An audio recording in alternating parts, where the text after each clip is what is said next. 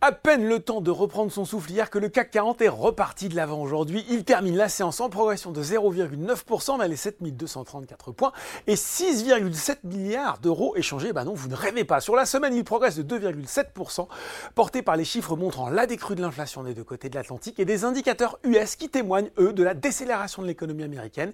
Ça conforte le scénario de la Fed et ça éloigne l'éventualité d'un nouveau durcissement monétaire. En revanche, le sentiment est aujourd'hui plus mitigé outre-Atlantique avec un Dow Jones, un Nasdaq en léger repli identique d'ailleurs hein, pour les deux de 0,15% à 17h45. À noter quand même la hausse de 30% de Gap grâce à des résultats supérieurs aux attentes sur son troisième trimestre et malgré sa prudence pour la fin de l'année. Il faut dire que le bénéfice ajusté par action du groupe de textile est ressorti à 59 cents, pratiquement trois fois plus élevé que le consensus de marché. Du côté justement des valeurs en hausse à Paris, eh bien les foncières euh, poursuivent leur rebond à l'image d'Argan sur le SBF 120 ou encore Unibail, Relamco, Westfield sur le CAC 40.